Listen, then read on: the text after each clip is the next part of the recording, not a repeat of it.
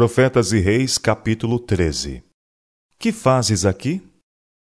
O retiro de Elias no Monte Horebe, embora escondido dos homens, era conhecido de Deus. E o sofrido e desencorajado profeta não fora deixado a lutar sozinho com os poderes das trevas que o estavam pressionando. À entrada da caverna, no ponto em que Elias havia tomado refúgio, Deus encontrou-se com ele, por meio de um poderoso anjo enviado para inquirir-lhe sobre suas necessidades e tornar claro o divino propósito para Israel.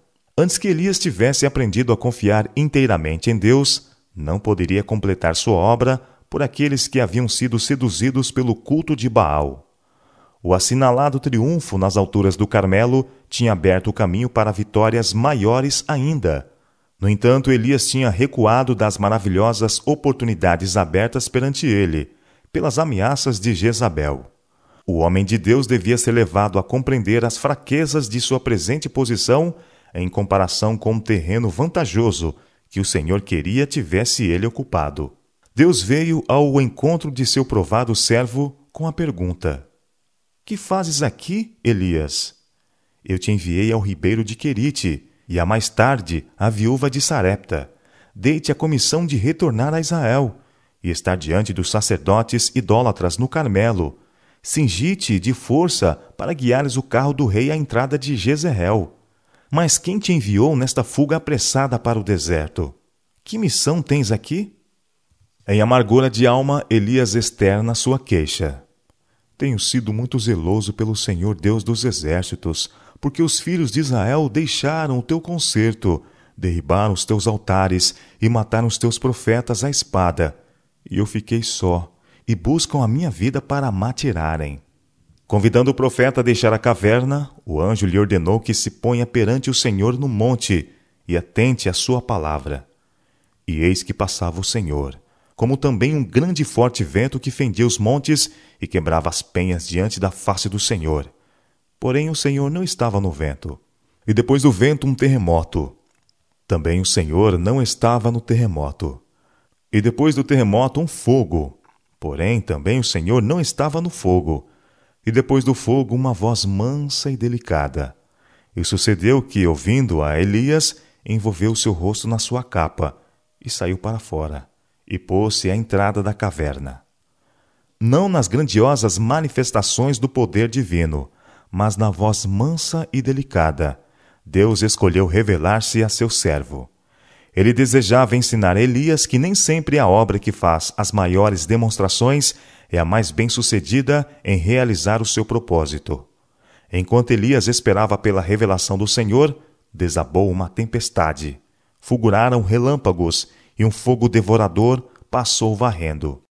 Mas Deus não estava em nada disto. Então veio a voz mansa e delicada, e o profeta cobriu a cabeça ante a presença do Senhor. Seus queixumes foram silenciados, seu espírito abrandado e submetido. Ele sabia agora que uma calma confiança, uma firme segurança em Deus seriam para ele sempre um auxílio presente em tempo de necessidade.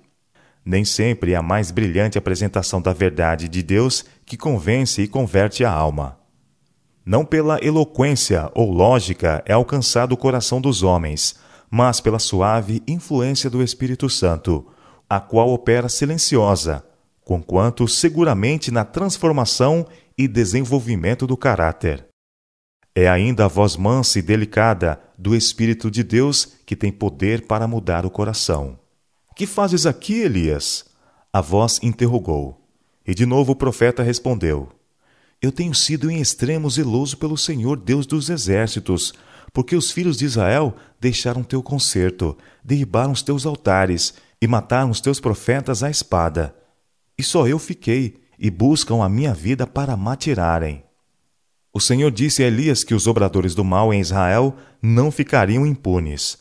Homens iriam ser especialmente escolhidos para cumprir o propósito divino na punição do reino idólatra. Havia uma rígida obra a ser feita, para que a todos fosse dada a oportunidade de tomar posição ao lado da verdade de Deus.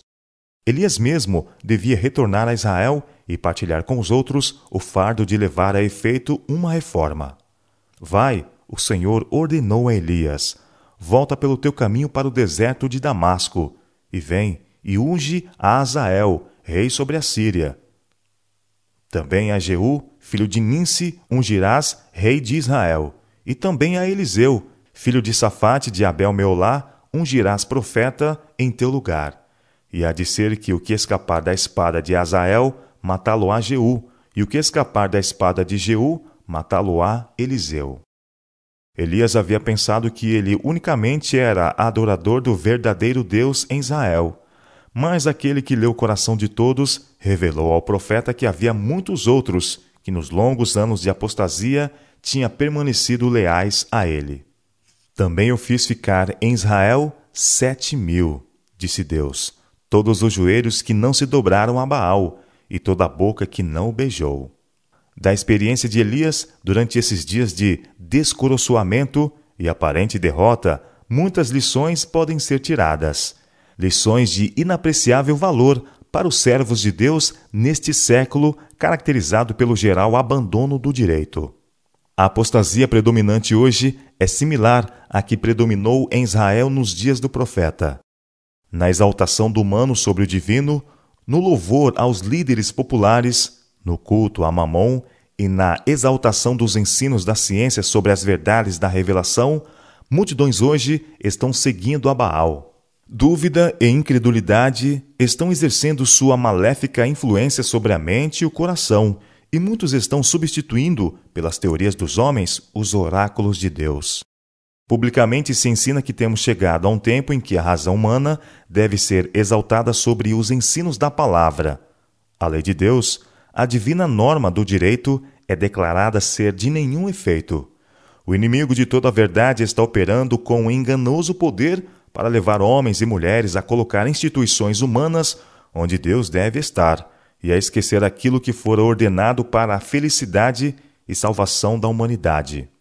Contudo, esta apostasia, malgrado o vulto que tem assumido, não é universal. Nem todos no mundo são licenciosos e corruptos. Nem todos tomam posição com o inimigo.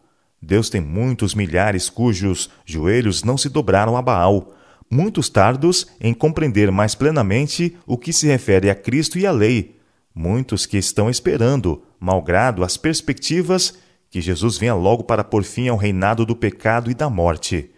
E há muitos que têm estado adorando a Baal ignorantemente, mas com quem o Espírito de Deus está ainda lutando. Esses necessitam o auxílio pessoal dos que têm aprendido a conhecer a Deus e o poder de Sua palavra. Em tal tempo como este, cada filho de Deus deve estar ativamente empenhado em ajudar a outros. Quando os que têm compreensão da verdade bíblica procuram buscar a homens e mulheres que estão ansiando por luz, anjos de Deus os assistem. E onde vão os anjos, ninguém precisa temer ir avante. Como resultado dos fiéis esforços de obreiros consagrados, muitos tornarão da idolatria para o culto do Deus vivo. Muitos cessarão de prestar homenagem a instituições de feitura humana e se colocarão destemidamente ao lado de Deus e sua lei. Muita coisa está na dependência da incessante atividade dos que são verdadeiros e leais. E por esta razão, Satanás põe todo o esforço possível no sentido de obstar o divino propósito a ser levado a efeito por meio do obediente. Ele leva alguns a perderem de vista sua alta e santa missão e a se tornarem satisfeitos com os prazeres desta vida. Encaminha-os para o comodismo, ou com o propósito de encontrar maiores vantagens terrenas e se mudarem dos lugares onde poderiam ser uma força para o bem. Outros ele leva a, desanimados, debandarem do dever em face de oposição ou perseguição. Mas todos estes são considerados pelo céu com a mais terna piedade. A cada filho de Deus cuja voz o inimigo das almas tenha logrado silenciar, é dirigida a pergunta: Que fazes aqui? Comissionei-te para que fosses a todo mundo e pregasses o Evangelho, a fim de que o povo fosse preparado para o dia de Deus. Por que estás aqui? Quem te mandou? O gozo que estava diante de Cristo, o gozo que o sustentou através de sacrifícios e sofrimento, foi o de ver pecadores salvos. Este deve ser o gozo de cada seguidor seu, o estímulo à sua ambição. Os que sentirem, mesmo em grau limitado, o que a redenção significa para si e para o próximo, compreenderão em alguma medida as amplas necessidades da humanidade. Seus corações serão movidos à compaixão ao verem a carência espiritual e moral de milhares que estão sob a sombra de terrível maldição, em comparação com o que o sofrimento físico é tido na conta de nada. Tanto a famílias como a indivíduos é feita a pergunta: Que fazes aqui? Em muitas igrejas há famílias bem instruídas nas verdades da palavra de Deus que poderiam ampliar a sua esfera de influência, mudando-se para lugares necessitados da ministração que elas estão aptas a prover. Deus chama famílias cristãs para que vão aos lugares escuros da terra e trabalhem sábia e perseverantemente pelos que estão envolvidos em sombras espirituais. A resposta a este chamado requer espírito de abnegação. Enquanto muitos estão esperando que cada obstáculo seja removido, almas estão morrendo sem esperança e sem Deus. Por amor a vantagens seculares, a aquisição de conhecimentos científicos, os homens estão prontos a se aventurar nas regiões pestilentas e a enfrentar dificuldades e privações. Onde estão os que se disponham a fazer tanto pelo amor de falar a outros do Salvador? Se, sob circunstâncias probantes, homens de poder espiritual sob excessiva pressão, tornam-se descoroçoados e desalentados? Se às vezes nada vem de se às vezes nada vem de apreciável na vida, para que desejem viver, isto não é nada estranho ou novo. Lembrem-se tais pessoas que um dos mais fortes profetas fugiu para salvar a vida ante a ira de uma mulher enfurecida. Fugitivo e fatigado pela viagem, o espírito torturado por amargo desapontamento, ele pediu a morte. Mas foi quando a esperança se desvanecia e o trabalho de sua vida parecia ameaçado pela derrota que ele aprendeu uma das mais preciosas lições de sua vida. Na hora de sua maior fraqueza, ele aprendeu a necessidade e a possibilidade de confiar em Deus sob circunstâncias as mais desalentadoras. Aqueles que, enquanto despendem as energias da vida em trabalho abnegado, são tentados a dar lugar à desconfiança e ao desânimo. Podem encontrar coragem na experiência de Elias. O vigilante cuidado de Deus, seu amor, seu poder, são especialmente manifestados em benefício de seus servos, cujo zelo é mal apreciado ou não bem entendido, cujos conselhos e reprovações são menosprezados e cujos esforços, no sentido de uma reforma, são recompensados com ódio e oposição. É em tempos de maior fraqueza que Satanás assalta a alma com as mais ferozes tentações. Foi assim que ele esperou prevalecer sobre o Filho de Deus, pois por esse processo tinha ganho muitas vitórias sobre o homem. Quando o poder da vontade foi enfraquecido e a fé falhou, então os que haviam permanecido firmes e valentemente pelo direito longo tempo renderam-se à tentação. Moisés extenuado por quarenta anos de peregrinação e incredulidade, perdeu por um momento seu apego ao poder infinito. Ele falhou justo no limiar da terra prometida. Assim também foi com Elias. Aquele que mantivera sua confiança em Jeová durante os anos de estiagem e fome, que permanecera intimorato perante Acabe, aquele que no dia probante sobre o Carmelo permanecera só perante toda a nação de Israel, como a única testemunha do verdadeiro Deus, no momento de fadiga, permitiu que o temor da morte derrotasse sua fé em Deus. É assim, e assim é hoje. Quando somos envolvidos pela dúvida, aturdidos pelas circunstâncias, ou afligidos pela pobreza ou angústia, Satanás procura abalar nossa confiança em Jeová. É então que ele faz desfilar diante de nós nossos erros e tenta-nos a desconfiar de Deus e pôr em dúvida seu amor. Ele espera desencorajar a alma e quebrar nossa firmeza em Deus. Aqueles que na vanguarda do conflito são impelidos pelo Espírito Santo a fazer um trabalho especial, frequentemente sentirão uma reação quando a pressão for removida. O desânimo pode abalar a fé mais heróica e enfraquecer a mais firme vontade. Mas Deus compreende e ainda se compadece e ama. Ele lê os motivos e os propósitos do coração. Esperar pacientemente, confiar quando tudo parece escuro, eis a lição que os líderes na obra de Deus necessitam aprender. O céu não lhes faltará no dia da adversidade. Nada está aparentemente mais ao desamparo, mas na realidade mais invencível do que a alma que sente a sua nulidade e confia inteiramente em Deus. Não é somente para homens em posição de grande responsabilidade a lição da experiência de Elias em como aprender de novo a confiar em Deus na hora da prova. Aquele que foi a fortaleza de Elias é forte para sustentar cada um de seus filhos em luta, não importa quão fraco seja. Ele espera a lealdade de cada um e a cada um concede poder de acordo com a necessidade.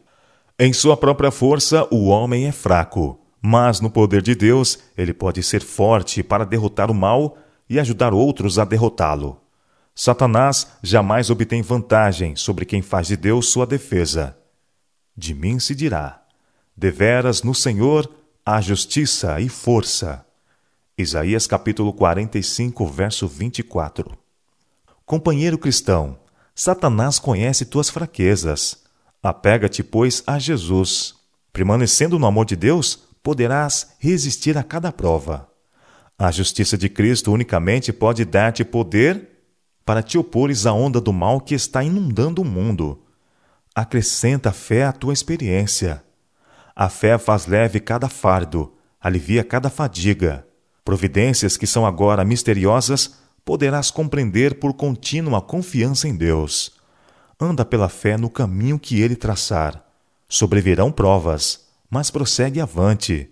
Isto fortalecerá tua fé e te preparará para o serviço.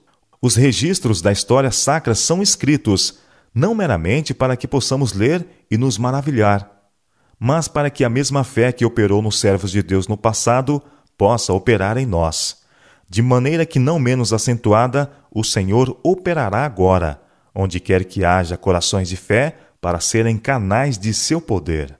A nós, como a Pedro, é dito: Eis que Satanás vos pediu para vos ir andar como trigo, mas eu roguei por ti, para que a tua fé não desfaleça. São Lucas capítulo 22, versos 31 e 32. Cristo jamais abandona aqueles por quem morreu nós podemos deixá-lo, sendo esmagados pela tentação. Mas Cristo jamais pode deixar aqueles por quem pagou o resgate com sua própria vida. Pudesse nossa visão espiritual ser ativada e veríamos almas curvadas sob a opressão e carregadas de aflição, oprimidas como uma carreta sob pesada carga e prestes a perecer em desencorajamento veríamos anjos voando velozes em auxílio desses tentados, forçando a retroceder as hostes do mal que os sitiavam e colocando seus pés sobre firme plataforma.